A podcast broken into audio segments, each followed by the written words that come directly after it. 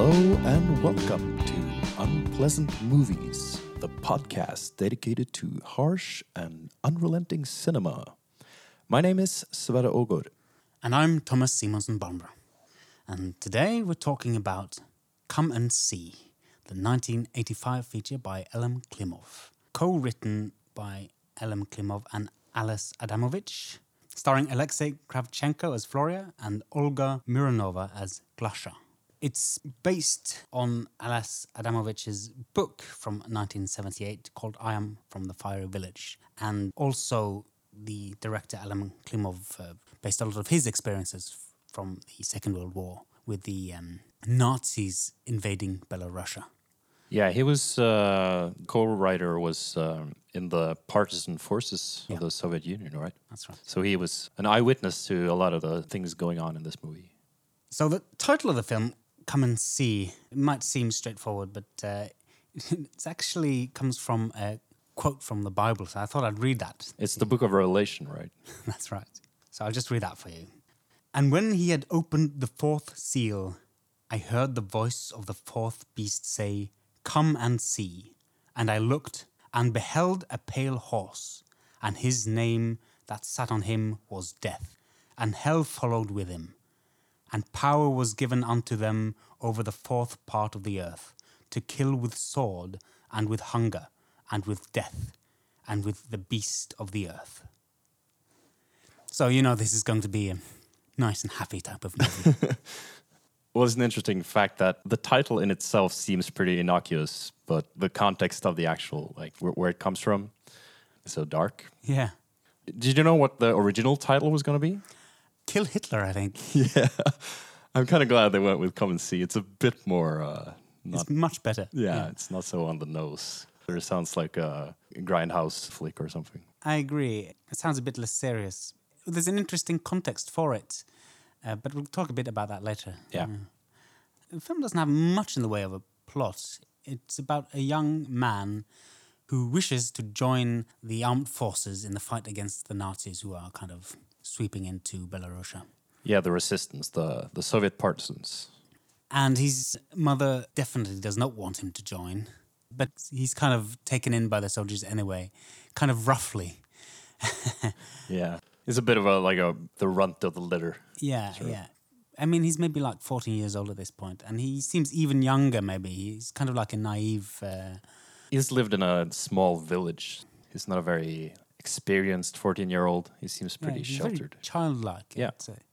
He goes to the camp of the soldiers, but is rejected and is not allowed to join the actual fight. He's left behind. Yeah, he's left behind and he returns to his village. The story is basically the horrors of war seen from a civilian's perspective. A 14 year old's uh, perspective. Yeah. And uh, he wasn't an actor either. He was just a, a regular kid, The main character. yeah.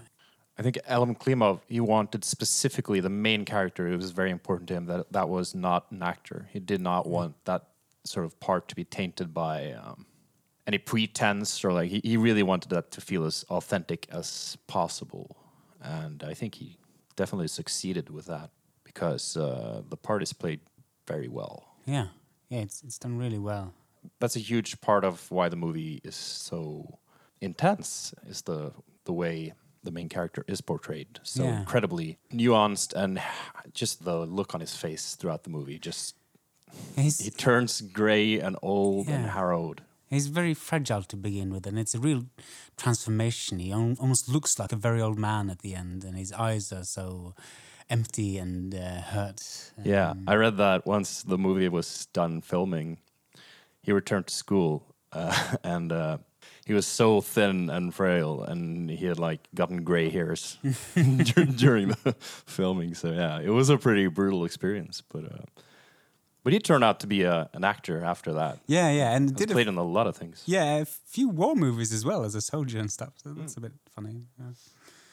The film itself, uh, Elem Klimov and uh, Adamovich, they've been trying to make it for about eight years. And um, this period they've been trying to make it, it's in the aftermath of uh, what's called Khrushchev's The Thaw, the de-Stalinized uh, time. glasnost And um, at first you'd, you'd have like after Stalin died, Khrushchev had this idea of opening up some of the culture scenes and some of the the prisoners, the gulag, and that sort of stuff. And um, when he was ousted, there was a bit of a stagnation, and this is uh, early '60s. That kind of back and forth went on for a bit. So both Klimov and his wife, a well-known director at the time, had a lot of projects that were either halted or stopped through this uh, censorship. Her name was Shepitko, and they were like part of uh, like Moscow Film Intelligentsia. Yeah. I haven't seen any of her movies, but apparently they're quite interesting, quite sort of poetic. Um, Yeah. And so, even though there was a sort of a cultural opening of the Soviet Union after Stalin, it was still a very slow process. Yeah. And uh, for such a totalitarian and um, sort of all encompassing system as communism under the Soviet Union was, change is bound to be pretty slow. And it wasn't until like the 80s where the rules opened up enough for the movie to be made. And that was, you know, a decade before the Soviet Union collapsed. So, yeah, and it's interesting. The film was quite a big success, actually, both artistically and commercially in Russia. And as I said, it, Klimov himself, him, his mother, and his baby brother had been evacuated from their home during the Battle of Stalingrad. And uh, he drew on those experiences for the film. And there's a quote he says, As a young boy, I had been in hell. Had I included everything I knew and shown the whole truth, even I could not have watched it. So, I mean, this movie is probably one of the most intense films I've ever seen, and it's still not nearly as intense as real life. yeah, I read a quote from him um, also that was basically I knew a lot of parts of this movie were not things people would want to see. But, you know, in the end, he thought, you know, well, then they won't watch it. But it needs to be made. It needs to be made as a testament to the war and as a message for peace. yeah. Because it is one of the truly anti war films. Like, there's no um, exciting elements of action. Most of the soldier stuff isn't really shown, it's mostly from a civilian's perspective. And violence is Well, mostly. the would-be recruit's perspective. Yeah. He, he never Yeah. really fully joins the Yeah, yeah. partisans. So he's always on the outside. He, he never has any sort of yeah. uh, agency as a partisan. Yeah, as he's on the outside and he meets up with other civilians on the way. Yeah. It's very bleak and it has a lot to do with like hunger and suffering. Yeah. Um, not so much to do with shooting of guns as such. Kind Well, the stuff. shooting of guns is always sort of perpetrated towards the main characters. Yeah, In, uh, in he this doesn't shoot any guns. No. He has one at one point, but yeah, he has one and tries to care for it, but he, he never. Well, he doesn't fire it until the end, which we can discuss later. But uh, like I mentioned earlier, it's an incredibly unglamorous portrayal of war, and uh, that's what makes the anti-war message really, really come through. But I would say also that it's quite a good propaganda movie in its own way. Yeah. Like um, absolutely. for the, the Soviet partisans uh, and the Soviet Union. As far as I know, the reason it didn't pass censorship to begin with was because it was too naturalistic in its portrayal, like sort of a debased cultural thing. Like it's it wasn't up to the standards of Soviet propaganda. Yeah, I mean, it's rough, and unlike a lot of Russian war, war movies, it has to be said there has there's a precedent for this type of film. Other films have also kind of had a more problematic view of the experiences from World War II. Yeah. but uh, this goes a long way further than most. Yeah, I think it's it's strange to think that such uh, such an anti-war movie would be made in the Soviet Union, considering how big the focus on armed forces and war is in the Soviet Union. Like they're constantly at war with the world, like the Cold War. It is interesting, though. I wouldn't necessarily see it as just an anti-war movie. It does try to depict the horrors that went on in Belarus during the Second World War, the invasion of mm. Belarus, and there was a lot of horrific things that took place there. They deported nearly 400,000 people, and I mm. think nearly 1 million people got killed. Hmm. It was brutal. And 600 villages, like the one depicted in this movie, was burned to the ground with all its inhabitants. Like levels of atrocity that are hard to depict and hard to, you know, uh, hard to your- yeah, hard to wrap your mind around, hmm. really. Which is why I think this this film is very important in that hmm. way because it forces you to deal with the realities of war. I mean, obviously it's fiction, but it's reality. You know, It's portraying things that really happened. Yeah, and from a perspective that most films that deal with war don't. Yeah. It's quite unflinching. Yeah. And as you said, it's really well acted, and I, Oh, yeah. I like. Um, there's something you know almost clumsy and frail about the acting. Like they have these scenes of young people, the children laughing. Yeah, and in it's the- almost beginning kind of forced. especially. Yeah, it's kind of forced, like a nervous laughter, like you see kids do in a way. Yeah, and Alexei Kravchenko in the beginning Mm. he's always he's always smiling. And it's sort of a nervous smile sometimes, but it's, he seems like genuinely like a pretty happy kid, very realistically portrayed. well, he is an actual Yeah. kid. And you see him playing at the beach, Yeah. looking for a gun so that he can join the forces. it comes across Mm. as very natural, Yeah. which makes the horrors that take place later that much more impactful. Yeah. As he transforms, he just looks so brutal. And Yeah, I would say that's the, the that, that's like the core of the movie is his transformation through this sort of um, crucible of war hell Hmm. from a happy normal kid in a small village to this person who's seen way too much suffering in his short life. yeah. He doesn't have the tools to deal with it. So he Not becomes at all. he just becomes completely destroyed. Yeah, Very obviously he has PTSD. like what you would call during World War One shell shock. Yeah. know, he has that thousand yard stare Hmm. at the end, and it's incredibly sad. and also very beautiful. It is It's, beautiful. uh, it's a very beautiful movie. Yeah, it, it looks amazing. And the sound design, especially, I think, is just uh, so striking. the sound design is really incredible i think especially with like the small almost there's not that much music in the movie but there is some very striking use of music during parts of it The um, composer is called Oleg Yanchenko, and it's uh, kind of like uh, filled with this hum of machines and like a dystopian s- symphony of broken waltzes and uh, screams and uh, and sometimes there's just uh, atmospheric noise and, and sort of distorted noise. And uh, what i really like also is the sort of almost the leitmotif use of of sound in itself. Like um, Yeah. often when there's a death occurring there's this sound of flies uh, so you sort of connect sounds with different things throughout the movie yeah. They also use a bit of Mozart here and there. Yeah. a couple of times.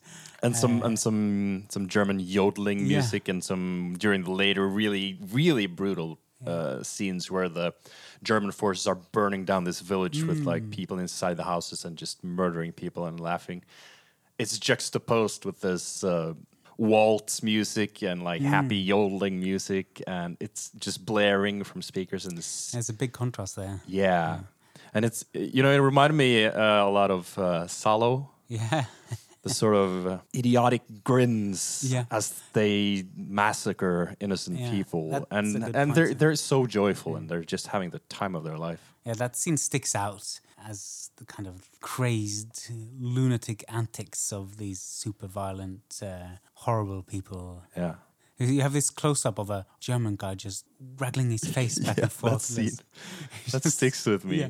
It's just a weird image in the middle. And it's almost as if you could feel they've taken out of the memory or something. It has a lot of those nice touches that feel like more like somebody's memory than uh, like a literary device. Or Yeah, for sure. device. Especially the violent scenes uh, remind me a bit of uh, Die Freie Wille, the free will, Yeah. uh, in the flashback scene Yeah. or the start, where it's a lot like a memory. Yeah, and, and uh, the director he uses some methods I think to to make it more dreamlike. Mm. Like there's some consistency issues that he I think he forcefully uses. Mm. You're not quite sure what's going on all the time during the most intense scenes, which makes it and, and the sort of uh, hard cuts and stuff really makes it seem almost dreamlike. Yeah. And of course, it's shot really well. The framing, everything is really beautiful, and the contrast of like these intense close-ups of faces and stuff. Yeah, he uses faces a lot, actually. Yeah. Uh, As you said, a bit like the free will, a lot is communicated through facial expressions, uh, not so much dialogue. No, it doesn't have so much dialogue because for large parts of the movie, there's really only uh, Flora, and he's just trying to survive, basically. Yeah. There's a specific scene uh, with sound design that I just found so wonderful. And it's after Flora's been dismissed, he's not allowed to join. He meets this girl in the woods. who's he's seen before a couple of times. They're out laughing and crying and just messing about when the bombs start to hit. Yeah. And unlike a lot of like movie explosions, this isn't like fiery, uh, wonderful, uh, colorful stuff. It's just smoke and dirt flying in the air. Yeah. And it looks really devastating. And it looks like they really fired actual shells. Yeah, I think they probably did actually.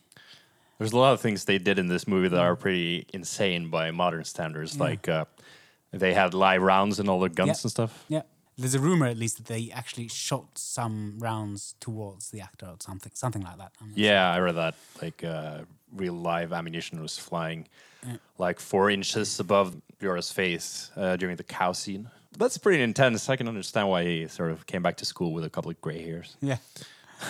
um, but what happens after the bombing is that there's um, sound design completely changes, and you have this uh, uh, tinnitus, high pitched Ringing in his ears. ringing, Yeah. and and all the other sounds are lower They're and muted. stingy Yeah. and kind of sharp, and it feels really realistic in the way that uh, when you've had overexposed sounds, it feels very strong. Yeah, and also sort of from that point on adds to the sort of dream like nightmarish Mm. Yeah, quality. yeah. You sort of It stays for a while in this kind of weird zone where you're not sure about everything. It's kind of Yeah. associative. and there are some dream sequences as well. Mm. Yeah, which well- also I'm not sure really, if they are or not. They might be. That's how I understood them. And I think they're meant to be, especially the dancing scene. Yeah. But after that, you don't really contextualize it with him waking up. And then it goes to like Flora and Glasha walking to uh, Flora's village to hide out for a while before they return to the partisans. And because there's no contextualization of the weird dreamlike imagery, when they walk into the village, it almost feels like a continuation of, of yeah, the dream. There's like this longer section. You don't have a like a, a clear cut or differentiation between when it has this dreamlike feel to when it's supposed to be clearly happening the situation there to Yeah, them. it really accentuates the the memory like Yeah. feeling of the thing. it feels unreal. Yeah, And, uh, like the scene where they sit down to eat, and there's like these dumplings or whatever on the table uh, Yeah, with well, flies around. The entire scene when they return to the village is so strong. Yeah. Because uh, you can immediately tell it's, there's something very wrong. Yeah. You know, the, the food's been uh, left and uh, There's nobody there. the, the sound design is also kind of looming over you. And you can you can immediately tell that it's gone bad. Yeah. And Flora, he's obviously in denial. Yeah. Uh, he just thinks, uh, what's going on? They left the food out. That's weird. Uh, oh, yeah, my mum has obviously gone to this other place. Let's go and meet them. And uh, Gl- Glasha at this point, she she's freaked out. Uh, she doesn't know what to say. And yeah, as you said, there have all these flies going about. It's Yeah, I think that's the first and- scene where you hear the flies, and in that context, it's obvious that everyone is dead. you can feel it. You can really see feel that. yet. Yeah, you, you don't see it, but it's definitely like, Yeah. oh, they're dead. They're Yeah. dead. And then he treks uh, Glasha over this sort of uh, swamp to a place where he imagines they might be hiding out.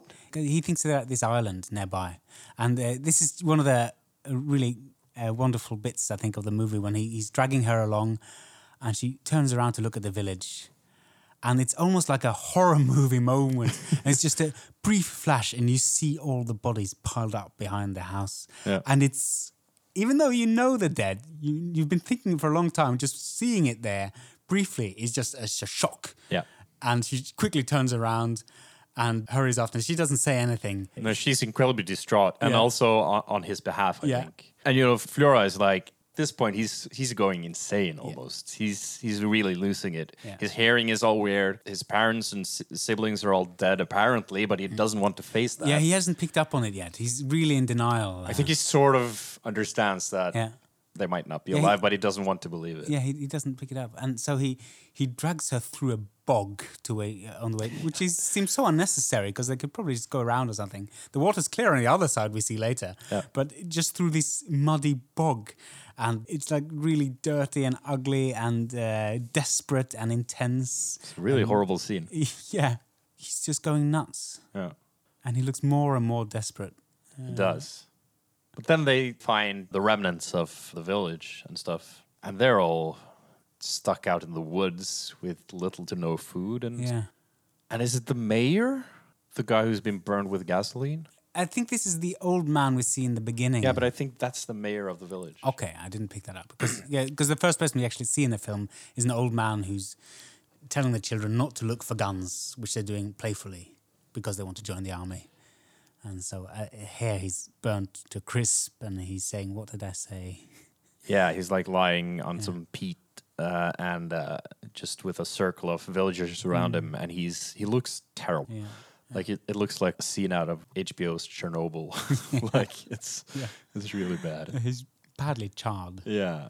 Uh, And he tells them, you know, what did I say? Yeah. You shouldn't have gone looking for guns. I don't think it would have mattered either way, honestly. But Oh. Yeah. It's a horrible scene, and I love that it's so unflinching. It Yeah. doesn't like just not show it; it really shows it. yeah, Which throughout the movie, I feel is quite respectful to survivors of these kinds of things. yeah, because they actually had to deal with that shit. yeah, And so when you try to, I don't know, poeticize it or glamorize it, or well, not glamorize, but sort of make it less horrible, I guess.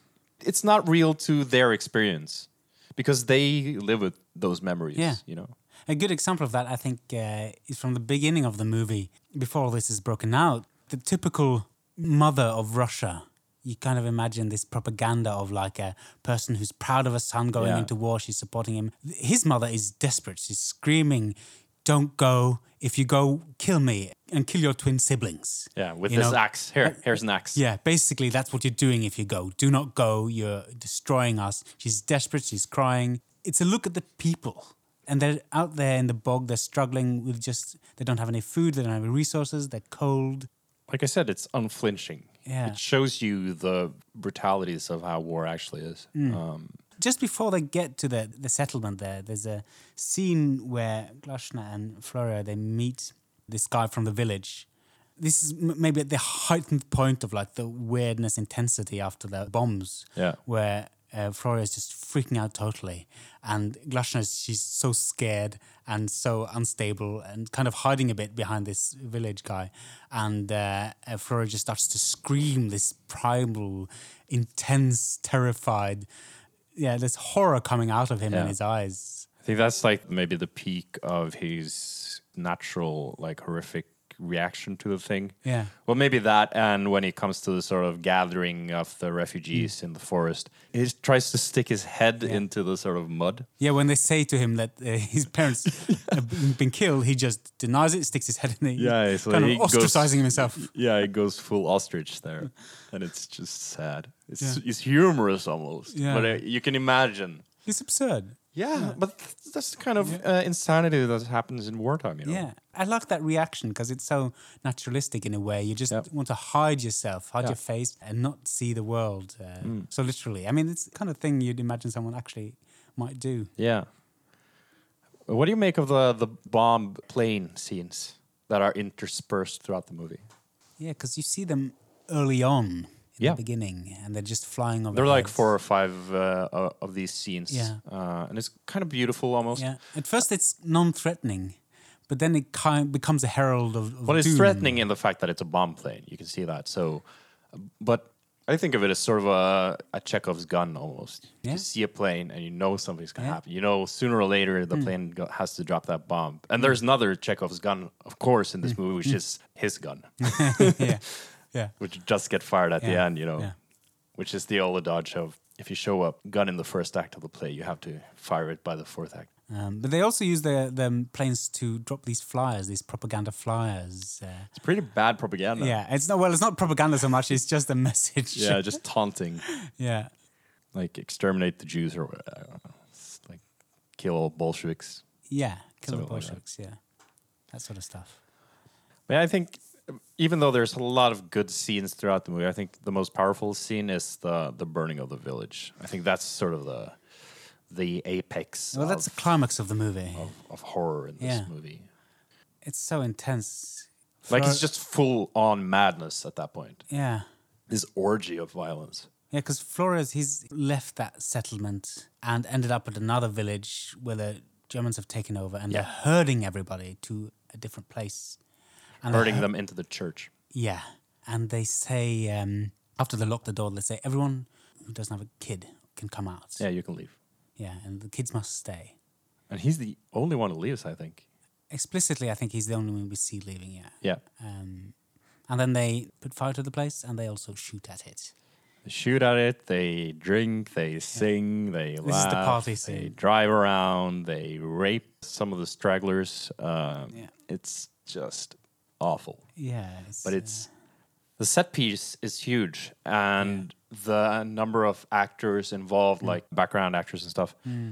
There's a lot of moving parts involved, a lot Mm. of vehicles. Like it's chaos, but it's a well choreographed chaos. It's incredibly well put together. yeah, it has quite long takes with just things happening slowly, and, and they're uh, burning like actual buildings. Yeah. It doesn't look like set buildings; it looks like real buildings. Yeah, well, they, well- they probably built them and then burnt them down. Uh, Yeah, everything looks super realistic Hmm. and on such a large scale that really, you know, brings home the horror of it. And then you find out like later that this happened at least 600 times. Yeah, there's, uh, there's like a, a title screen that says that uh, 620 something times uh, of villages were burnt by so, you, so you can multiply that horror by 600 times. It's, it's Yeah. just fucking incredible that th- this was taking place. Like that was so awful. Yeah. Like I said, it's hard to wrap your head around. You can feel the pain, but the scope is difficult to understand. Yeah. You can imagine like say a hundred of a thing, but it's hard to imagine when it's like up in the millions. uh, it's just it becomes abstract at that point.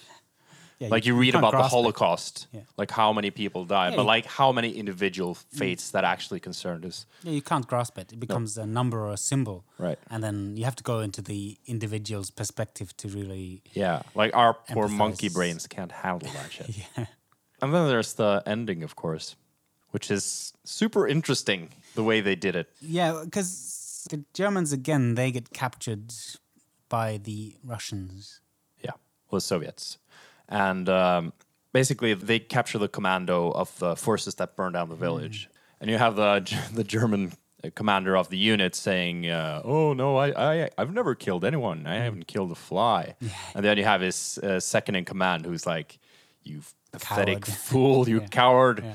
you people don't deserve to live. Like that's why, and he's the one who gave the order. Everyone who doesn't have children can can go from the church before we burn it because you won't be reproducing. And he says, not all races have the right to reproduce, Yeah. and we will win. Yeah. If not uh, today, then tomorrow. Yeah, you know? he's a really hateful Nazi. Yeah. And the partisans just stand there in just silent witness of this idiotic fucking speech, Yeah. and uh, and they execute them, Yeah. obviously. Yeah. And then in the aftermath of that, you have uh, Lyosha who goes over to well, he's like in the ruins of this this village, and the partisans are leaving, and he goes over to this young kid who looks even younger than him. Mm-hmm. I feel like that's sort of symbolic for maybe somebody who hasn't quite gone through all the horrors he has yet. Yeah, yeah, because he's kind of in a similar situation that uh, Florio was to begin with. He's just starting out. Now he's the new kid. Yeah, like two big clothes and a Yeah. gun. Yeah, clean doesn't fit him. clothes. Because Florio starts out wearing this nice dress Yeah, yeah. when he first becomes a soldier. Yeah, then he has to give away his boots. Then like every every part of his uniform is just trampled and Yeah. destroyed eventually.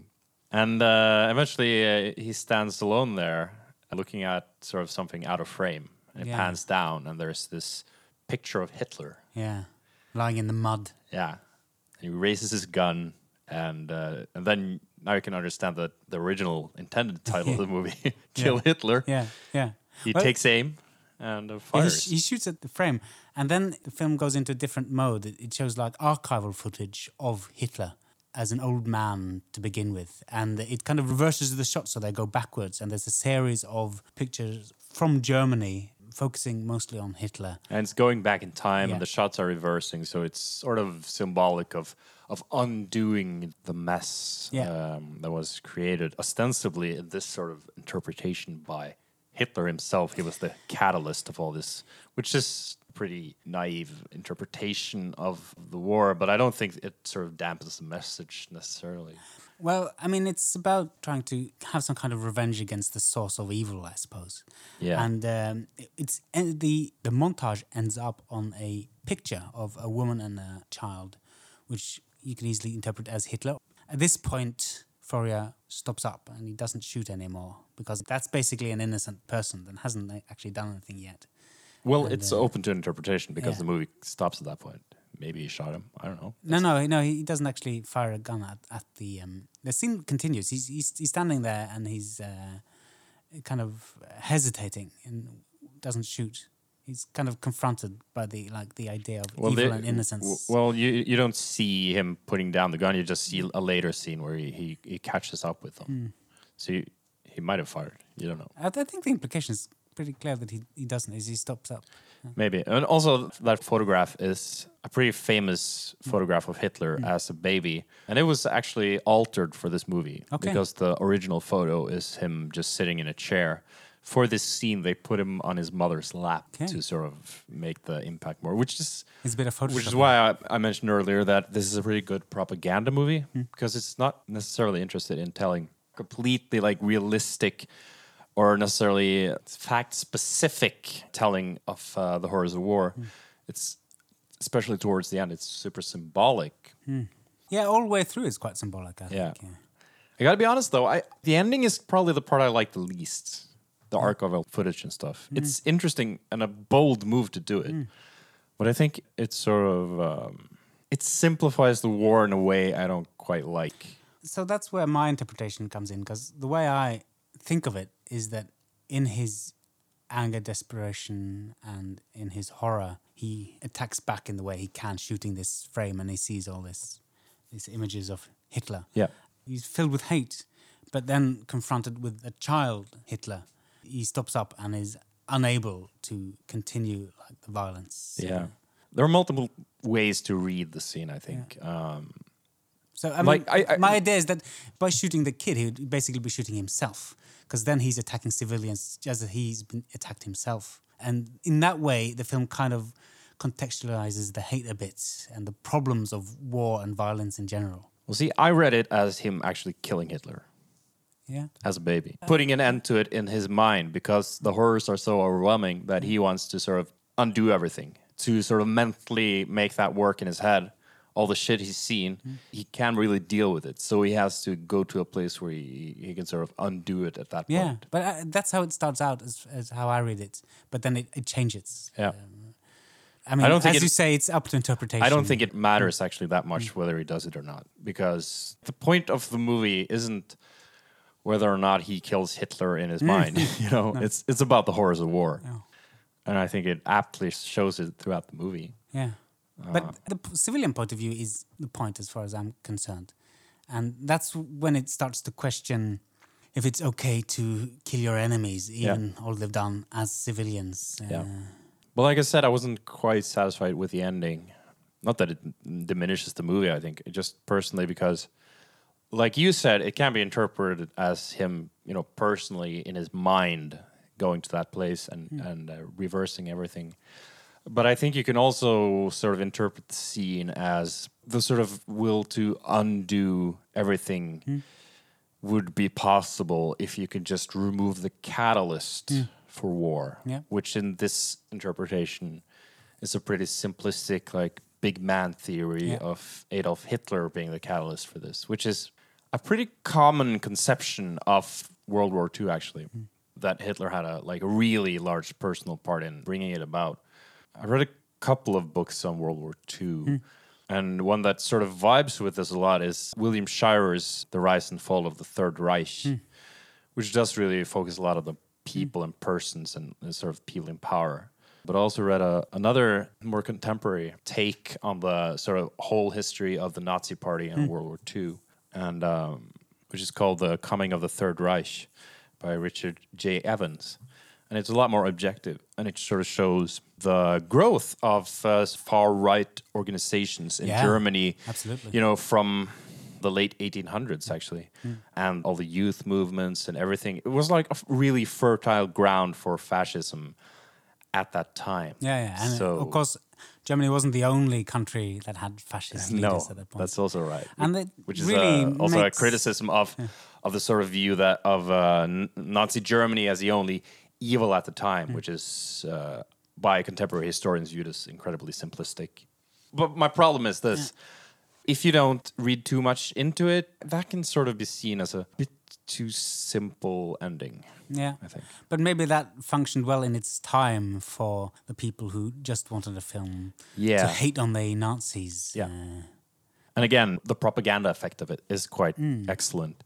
And of course, it's propaganda for something that is really important, which Yeah. is war is hell. it doesn't really have much nuance in the German characters. No, I was thinking about that too. There are no good Germans. They're all just monsters in this movie. And So it's I- I, not- I feel it's justified from the perspective that I mean they were acting monsters, and you didn't really experience any other side from as a civilian from Russia. Yeah, absolutely. Like, th- there's probably so many people in Belarus that didn't experience any nice Germans. They literally came and torched your village with most of them in, inside the uh, the buildings, and and from that perspective, you know, this viewpoint is totally valid. But it's not a sort of a, a balanced view of of uh, wartime during the Second World War. It is definitely from a specific viewpoint. Yeah, yeah, yeah. I mean, it's very subjective. Yeah. and it's kind of like it's like uh, emotional and poetic to the force of uh, the horrors of war from a very specific point of view, and it, it works very well as that. Yeah, that doesn't diminish the impact. If anything, I think that that makes it all the more sort of true to itself. Yeah, And like I said, true to the victims of all these atrocities. Mm. It, it's a very. The movie seems incredibly respectful in a way for such a grotesque and horrible movie. yeah. I mean, it's grotesque in what happens, but not in its perspective. Yeah, because what happened was grotesque. Yeah. You know? There's a lot of scenes that are, are very good. It has some nice scenes mirroring each other. In the early film, as Flora is first joining the uh, soldiers, there's a this photo shoot where he's gathering with all the other people. There's loads of them, just this big picture. And it's really sort of hopeful and fun. And he's still in his clean, nice dress. And he's got his gun. He's really proud of it. Yeah. He's quite happy and he's excited to meet all these new people. It's a good scene. and I, Uh, I was thinking in a Hollywood movie, that would be sort of a snapshot and then you'd see the photograph. Yeah. But that doesn't happen here. No, no, no, you don't- you I'm don't see the glad it doesn't. Uh, but it's kind of a fun and charming scene. And at the very end, you have another photo shoot where he's forced to the ground, gun to his head by these Nazi officers, and they're smiling and having a nice time, and the, house is burning in the background, and he's just traumatized and terrorized. Yeah, and they're there to take a sort like- of tourist photo. Yeah, and he looks like this old man who's destroyed. Yeah. So they take an image there, and the, the changes that's gone between those times is so powerful. It's very powerful and artistically beautiful. Yeah. Incredibly well done, sort of the juxtaposition of those two ideas. Mm-hmm. There's a lot of it throughout the movie where you juxtapose, you know, good and wholesome stuff with the horrible shit that happens later. Uh, For example, the use of animals is quite interesting. Yeah.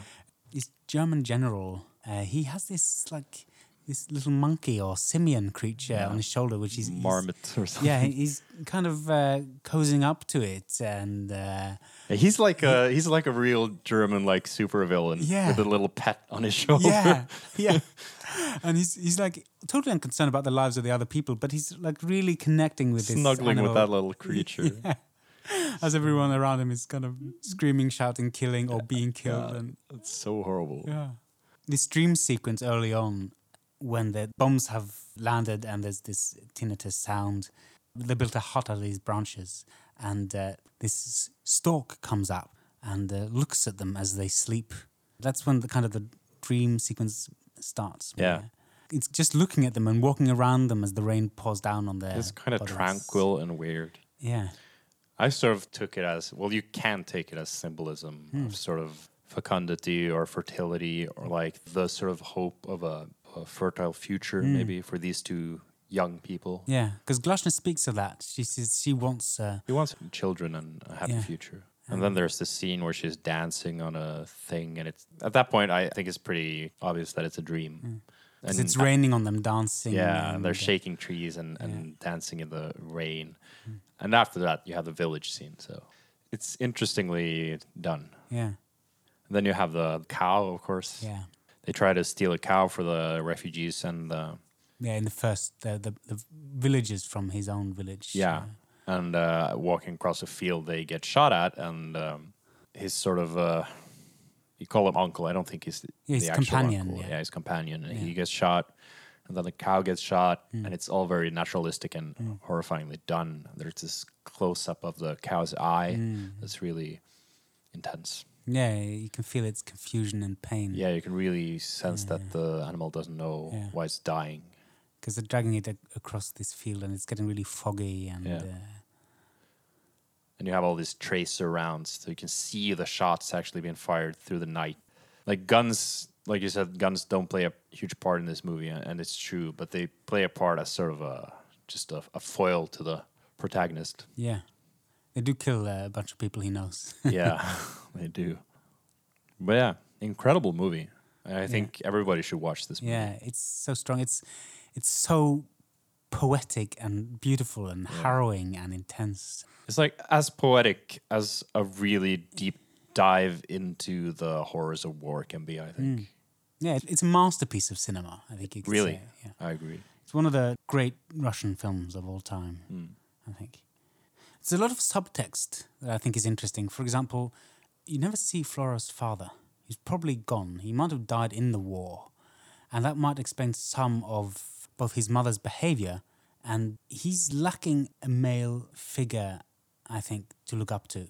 And he's Yeah. looking for camaraderie. Well, I also interpret that as why he sort of seeks to be a partisan. Yeah, exactly. I think maybe either because his dad was a partisan and went off, or or because his dad was killed and he and he just wants to have some direction in life, Yeah. or something like that. and he really looks up to the men, the soldiers. Yeah, and um, it's a specific character who's kind of like the the general or the officer of the bunch of partisans, Kosach, and he also turns up at the end as the leading figure of the partisans as they yeah. capture the Germans. It's interesting because m- most of his scenes are just close-ups of his face, Yeah, looking really just stern. yeah, he looks stern. He's the guy who decides that Floria won't be joining them for the war effort, Yep. and uh, kind of sends him off on his journey. Like a desperate civilian rather than as a soldier enacting Yeah. I thought he was a sort of a kind of idealized uh, partisan leader. in a way, but he's, you know, there's one of the first times you see him, he's, Florida is stationed out at the borders of their encampment and he's got a gun and he's orders to shoot somebody who doesn't know the password. Uh, he sees this guy and he says, password, it doesn't get an answer. And then he shows up and he hasn't shot him and it's the leader, Kosach. And he says, you should have shot me because I didn't give you the password. He's really stern. And he's just delighted to being talked to by this guy. He looks really up to him. And he says, So there's uh, extra work for you. And he's just happy about that. And then you see Glasha coming after him. And there's like, there's a tension there between. There's an implied Yeah. sort of romantic or a, a liaison or, or something like that yeah. between them. And later on, there's a there's a scene where there's an eye contact going on between the three of them, and I feel that's the point where Kosach decides that Floria won't be joining them for the war effort. You don't really get any insight into his thought patterns. I mean, there's something You can you can about him. imagine uh, him not wanting somebody who will attract the attention of uh, Glasha, Yeah. maybe. Well, he doesn't bring her along either. But I mean, it's difficult to say if it's a kind of sympathy for this fool not to join the army. But I don't think it's that. Well, I read it as a bit like, uh, also they're into each other now. I'm I'm just gonna leave them both behind, maybe. Mm. Yeah, Well, This- it could be. You, you sort of have to make up your own mind about it. Yeah, there's something unsaid and a bit unsettling about this character, I feel. They don't delve into it, but he's not entirely idealized. There's something wrong, I think. I think he seems quite idealized, but I agree there are some to his character. And then there's Rube, which is the kind of leader of the refugees from the mm. village, and Fiora also looks up to him, Yeah. and they get sort of. It's quite nice, really, and it makes it all the more sad when when he gets killed and shot Yeah, when they're dragging this cow over the field. because they left the, the camp to get like some food or some supplies, and halfway there, because they've got two others with them, there's just a bomb, and they've died. Like some from A to B, they're suddenly they're just dead. Yeah, they're dead, and it's so harsh. and you just find the foot. Yeah, and it's just difficult to grasp. But they're just gone. Yeah, you know that's war. That's a good scene as well. I think uh, it shows like the abruptness of death in that kind of situation. Yeah, and you just have to move on and you know carry on doing. And what they've you- had this you're doing. banter. They've had this nice banter along the way, Yeah. talking about things and running from the guns and looking at the moon and talking about that poetically. Yeah. no, it's well done. It's really well done. The the sort of camaraderie and the abruptness of how it just falls apart. Hmm. Yeah, it's poignant. Everything fails this young Everything man. fails. Come and see. Come and see death. Thematically, it does a lot of these nice, subtle things like vertigo effect, the, the contra zoom, where you pull your camera back and zoom in at the same time. Yeah, the the Jaws effect. Yeah. It does that very subtly two or three times throughout the movie. Hmm. Like for the photo shoot, for example, they use it. And uh, I think also the scene where he's got his gun and looking at the picture of Hitler. Yeah. There's just these very subtle, small effects that just gives it a nice uh, poetic feel. It has a lot of these nice shots. There's a lot of creative solutions and uh, very competently done, and everything really services the movie. They're always applied in a way that works. It doesn't feel off. like just the choice of what's a still shot or what's a moving shot and everything is uh, craftsmanship is really good that combined with the excellent sound design and the music and the acting it's just a really tour de force Yeah, this dream scene as well. They they have these rainbows in the the sun and the rain and the stuff when they're dancing. Yeah, it just it loo- looks really nice. Uh, it's interesting for a film to be both so dreamlike and so realistic at the same time. yeah right but that's the sort of the memory like quality of it it's both real and dreamlike because it really feels like someone who has been through all this shit Yeah. thinking back and just experiencing the memories and the sounds and the the emotions. And it is disjointed, right? And it's jumbled together and it's uh, chaotic and sort of poetic and yeah. It's also one of the few movies I can think of where you show like a child going insane or going mad, just Yeah. driven through terror into absolute uh, madness. For sure. It would still be a great movie if it was an older character, but the fact that he's 14 just really brings it to that next level of of sadness and, and horror. Yeah. This was actually the last movie that director made. Yeah.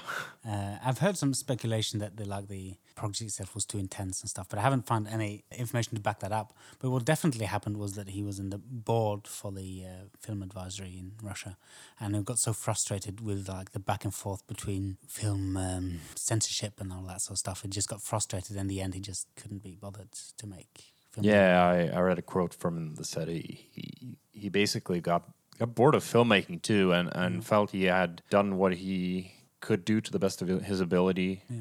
As a last film you make, this is a pretty good way to go out. I think. Yeah, it would suck to make a sort of a, a shitty rom com after that.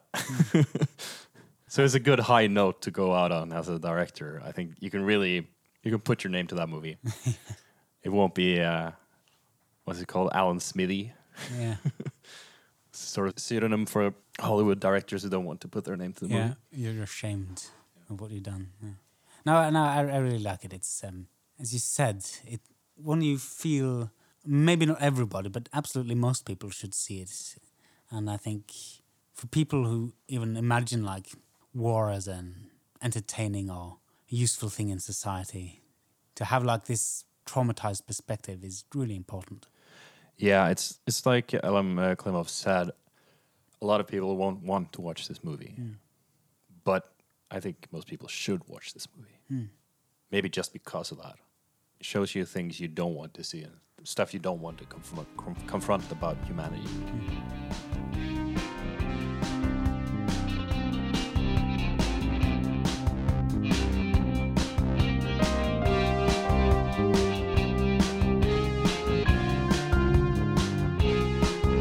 So Sverre, what's your recommendation this episode? I have a quite a simple recommendation today. It's a uh, subreddit on Reddit.com. What is a subreddit? Well, Reddit is sort of a an aggregate site of sort of different links and images and stuff you can post and share and comment on. Yeah, like threads of Yeah, threads, topics. forum threads almost. And uh, you have sort of uh, different subreddits, which is sort of like smaller forums where you can discuss specific things and share specific images or or whatever. Like you have for gaming, or you have something for news and stuff, or more niche stuff like very specific games or very specific sort of music genres or whatever. This one uh, subreddit called "Shitty Food Porn." yeah. and it's it's uh, it's cool because there's two types of posts there. There are sort of shitty food that's plated really well and shot really beautifully. So you, you'll have like a cheap sausage and some macaroni hmm. and a like a ketchup smear, but it's done like really like beautifully, like you'd see in a high end restaurant, something like okay. that. But it's still really vile. and then you have the really horrible stuff, which is shitty food porn, which is just really sh- shitty food. Like there are some really horrible posts there. Among other things, there's this photo of a a mayonnaise bologna cake. Oh. It's just it's so vile. It's just frosted with mayo and like it's so repulsive. Some of the stuff there is like a a microwaved horse like a horse meat with some milk and microwaved uh, like gummy bears. Oh my god. And like, I think that's posted specifically. Like, he ate that. Like, it's just so horrible. And I love going there and just seeing what people are posting. And sometimes it's just people posting their like sad and atrocious meals they're eating alone. I just I love the variety of horribleness you can get at a subreddit. Yeah, that, that's my recommendation. Just go check that out if you want to be entertained for a while. Uh, that sounds like um, the worst impulses of human food creation uh, gathered into one place. Yeah, and I love I love cooking and I love real food porn. Yeah. So, so it's just a nice sort of break from that. Oh, that sounds horrible. Yeah. So do you have a, a recommendation? I do and I don't. Um, Oh, you don't. Well, that's it then. it's not exactly a recommendation, but I wanted to talk a bit about a concept in light of this film.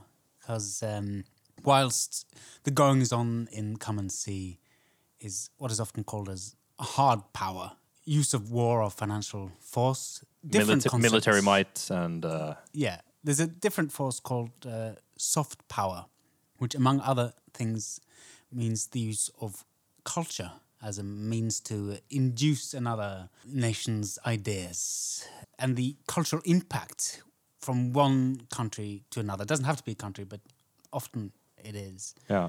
And specifically, American culture the use of soft power in terms of our country, Norway, which I have become very interested in the last uh, few years. It is a very interesting concept.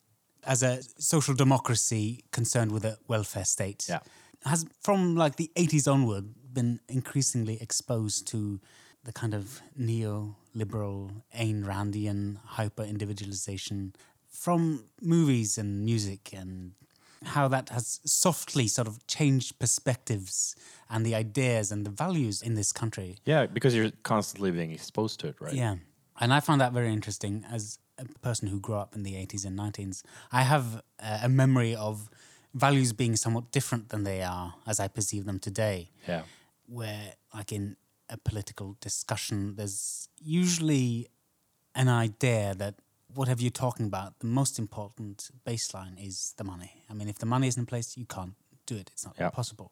Like the, the the market has to be represented, and the, whereas I seem to remember as a younger person that you had the idea of what's good for people in general as a baseline, and also money not being unimportant, it's being very relevant, but it's not necessarily superseding the ideas of the culture overall.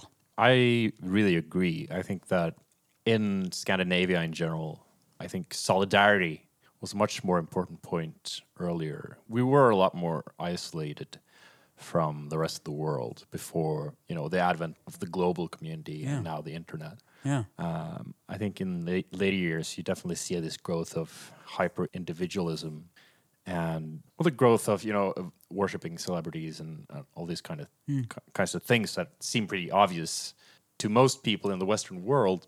But it wasn't really like that just 50 years ago. it's a subtle change. It's a small, lots of small things that are kind of uh, different. It's interesting to see how other countries have related to the effects of American soft power, like Russia, for example. At some point, they said we're gonna stop the amount of American films coming in, and we're gonna put more money in our own films, so that we focus on our own soft power. And countries like China and uh, South Korea and Japan, they use a lot of resources to build up their own soft power as a counterpoint to ideas from different, uh, let's say, uh, countries or companies. Uh, and in Scandinavia, we haven't really done that. In fact, there's a lot more American movies than there are, well, of course, Norwegian, because we don't make that many movies, but also like Scandinavia in general. You could have imagined that like Swedish and Danish and even English or German films would have a presence because they're closer and culturally, in many ways, they're closer. But they're much more in the periphery in terms of American culture. There's not been an idea that you should protect yourself in a sense of ideology from a very different culture, who's your ally, of course, but also potentially can inflict uh, harm to society, I think. Yeah, I think it's interesting in the context of uh, especially the movie making industry in Norway because our movie making industry really looks to the United States, hmm. unlike Denmark and Sweden, which hmm. have their own like they have a very clear national identity when it comes to Yeah, movie a strong making. tradition. Yeah, and Norway doesn't. And I think a, a lot of it has to do with our sort of susceptibility to this uh, soft power, this thought of sort of a global, not culture wars, but you know, culture influence. I guess. Hmm. And it kind of uh, affects many aspects of society. It's, it's interesting, actually, if you talk about Sweden, because they started a fair few years before Norway privatizing some of their services. In the 80s, they did a lot of that in England, like the railroads and stuff. Yeah, like in general on a societal level. Yeah, the new public management movement. Yeah. And these things have happened, and we've all seen how terrible an idea it is, how much um, it maligns normal people and isn't really effective as a system. And yet, the last few years, it's been an increasing trend in Norway to implement systems that we know do not work for society. They're not useful. How anyone could possibly believe that implementing them here has any function other than a destructive one is amazing to me. a lot of individuals make a lot of money off That's it, of course. So it's Yeah. always the money. But I think the propagandic value of this soft power idea is quite pervasive and powerful. And you see it in the United States too, Yeah. like people defending privatized healthcare and stuff, Mm-hmm. even though they're suffering from the effects of it. Hmm. Like one of the things I often read online, for instance, is uh, yeah, well, we don't have long waiting times here like you do in socialist hell. You have to wait for like weeks and weeks to get an appointment, and it's it's not true. it's like you might have to wait for thirty minutes or something, but it's not like you're getting a free doctor's visit. So Oh, it used to be free. It's actually starting to cost more and more money, and uh, there's there's more of like tendencies towards like class differences in terms of It's if you're, not, you if you're have a- unemployed. It's a lot more difficult. A lot of these systems than if you have a lot of money. well, they have a ceiling of what you have to pay on your own, That's which true. is uh, around two hundred and fifty dollars or something. yeah, yeah. But beyond that, you're not paying for anything. But the point is, there's no doctor's visits or surgeries or anything in Norway that will bankrupt you. Yeah. You know, but it does, That's of course. The, the ceiling will affect poorer people a lot more than wealthier people, obviously. Yeah. Um, and there is this trend towards privatization, and uh, it's kind of nefarious Yeah, and to, sad. to my mind, and sad. Yeah. And you know, if you look at a lot of these these eighties films, for example, the stories are always about a person of exception who kind of like Star Wars is a great example of just this uh, mythic individual who's chosen to transcend all the troubles of everyone and then save the world. Or even just an everyday man who happens to be just a, a bit clever or a, a bit stronger than the other guy and just has a street know how or something like Die Hard and manages to save the day in a, like a glorious manner. Yeah, there's this exceptionalism. There's mm. this Nietzschean overtone to it that's quite. Uh, yeah. Even though it's often based in kind of like an everyday guy. but it's sort of um, Hmm. It's a double- exceptional everyday people like Yeah. have the ability to like that's part of the, Yeah. the philosophical thinking too it's, it's not that you you have to come from a special place Hmm. you just you are special Yeah, they may be intertwined, of course. And just the idea that there's been a barrage of these, and ever increasingly a barrage of these concepts of, of ideas pervasive in our society. well you can see like with the especially with the superhero movies Hmm. like it's there's incredible volume of uh, marvel and dc movies Hmm. And all sort of pertain to the idea of exceptional, you know, gifted individuals, Hmm. and, and um, like they're well-made movies for the most part. Yeah. But they do sort of uh, sell the idea of some people are just better and Oh yeah. and uh, more exceptional. There's not much of a civilian point of view in Avengers. I mean, Not really. I like. I, w- I would have liked to seen this director handle it. yeah. yeah. Just see the aftermath of uh, one of Iron Man's big fights. in the- Yeah. Or one who's just small skirmishes, even Yeah. causing PTSD in a yeah. horrid, horrid way. Right. That'd make for an interesting movie. Yeah, I think so. I feel like there's been a normalization of uh, the career politician who seeks, first of all, his or her own gains Yeah. and is not too concerned about society as a whole as long as this person and the person in their vicinity have growth and uh, like the earnings of politicians has gone up Yeah. there's a term called a welfare profiteer where you hire a company to do kindergartens for example and there's not much oversight or uh, the um, rubbish cleanup in the city Yeah. and uh, some of these actors are you know there to earn money and they're happy to uh, exploit normal people Oh, in yeah. their economy I think you see it also in combination with in Europe in general. I think you've seen a move away from like politicians used to be from a wide variety of sort of professions, mm. Yeah. especially academia in Scandinavia mm. used to be quite prevalent. Mm. Uh, not so much anymore, Yeah. I think. Um, yeah there's a new wave of these uh, right-wing politician They're more pop- populist populistic, yeah. they, they come from more like a business side or kind of like market uh, business Yeah. type backgrounds and yeah it's it's interesting because the entire kind of spectrum has moved towards the right and the Labour Party is, doesn't really necessarily represent Labour interests, yeah. even though that's the symbol they bear. And that's really sad. Yeah. And I, I do think the whole soft power concept definitely has a lot of influence over these slow moving processes that aren't necessarily easy to detect unless you take a long view Yeah.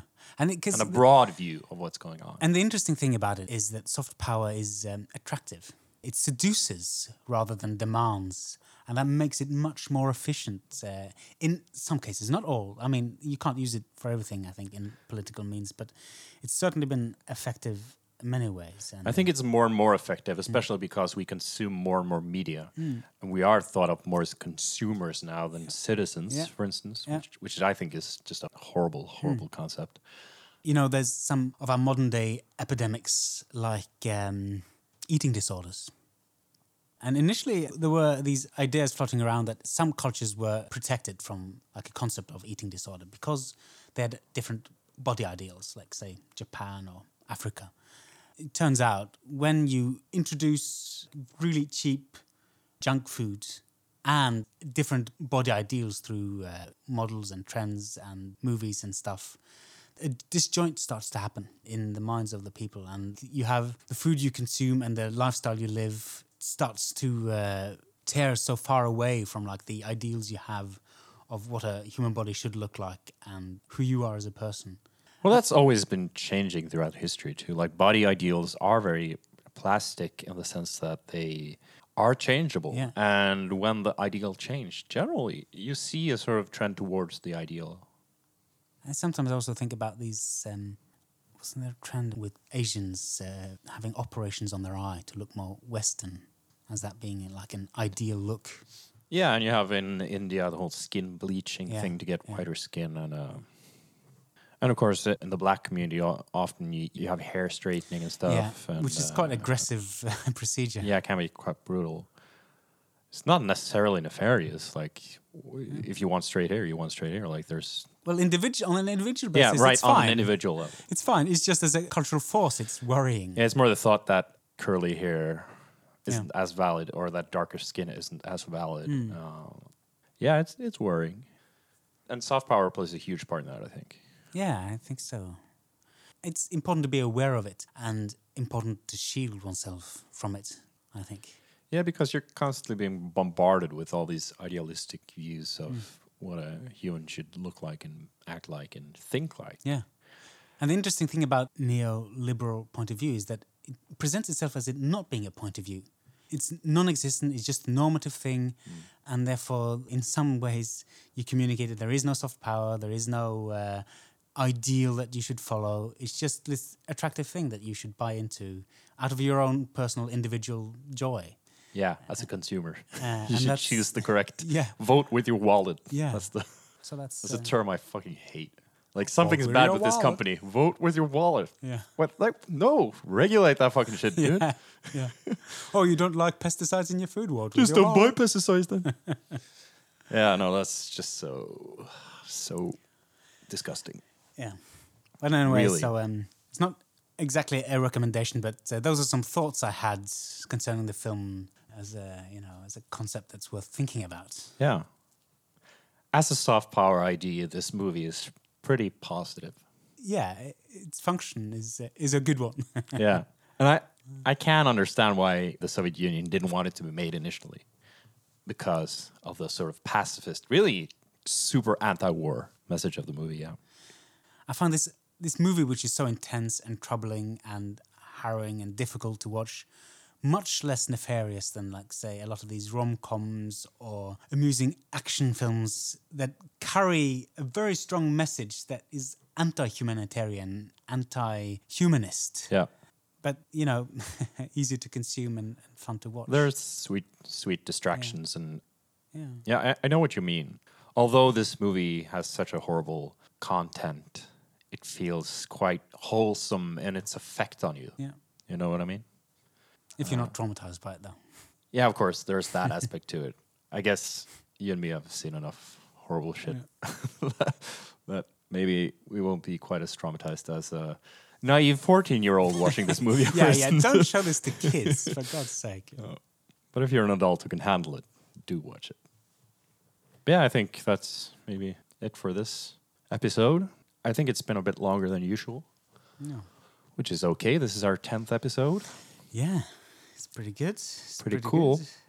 The next film we will be discussing is We Need to Talk About Kevin by Lynne Ramsay. Okay, we need to talk about Kevin. What's the name of the movie? Yeah, that is the name of the movie. I'm joking. Yeah, and uh, she's a really great director, contemporary director, British, and uh, it's a very good film. And it's an interesting theme, I Yeah. think. Yeah, it's, it'll be good to talk about. I think uh, quite different from this. Yeah, in scope, it's a lot smaller, but like in theme, it's it's quite huge and pervasive. Yeah. So yeah, looking forward to that. Now, if you'd like to get in touch with us, uh, you can send us an email at unpleasantmovies at protonmail.com, or you can perhaps like and review us on iTunes or something like that. Leave a comment, we'd appreciate it. And if you want to see our list of unpleasant movies, uh, you can go to mubi.com and look for unpleasant movies list. We've gathered up a bunch of films that we find to be deeply unpleasant and most of them also very good. And if you have recommendations for films, um, please send us a note about that. We're also going to focus a little bit more on female directors. If you have any suggestions by really good unpleasant movies by female directors, please uh, send us that. We'd Yeah. appreciate it. Give us a call or send us a fax. Yeah, a fax would be perfect. Yeah. So that's it for today.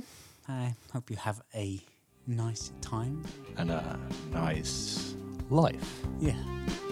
Bye bye. Goodbye.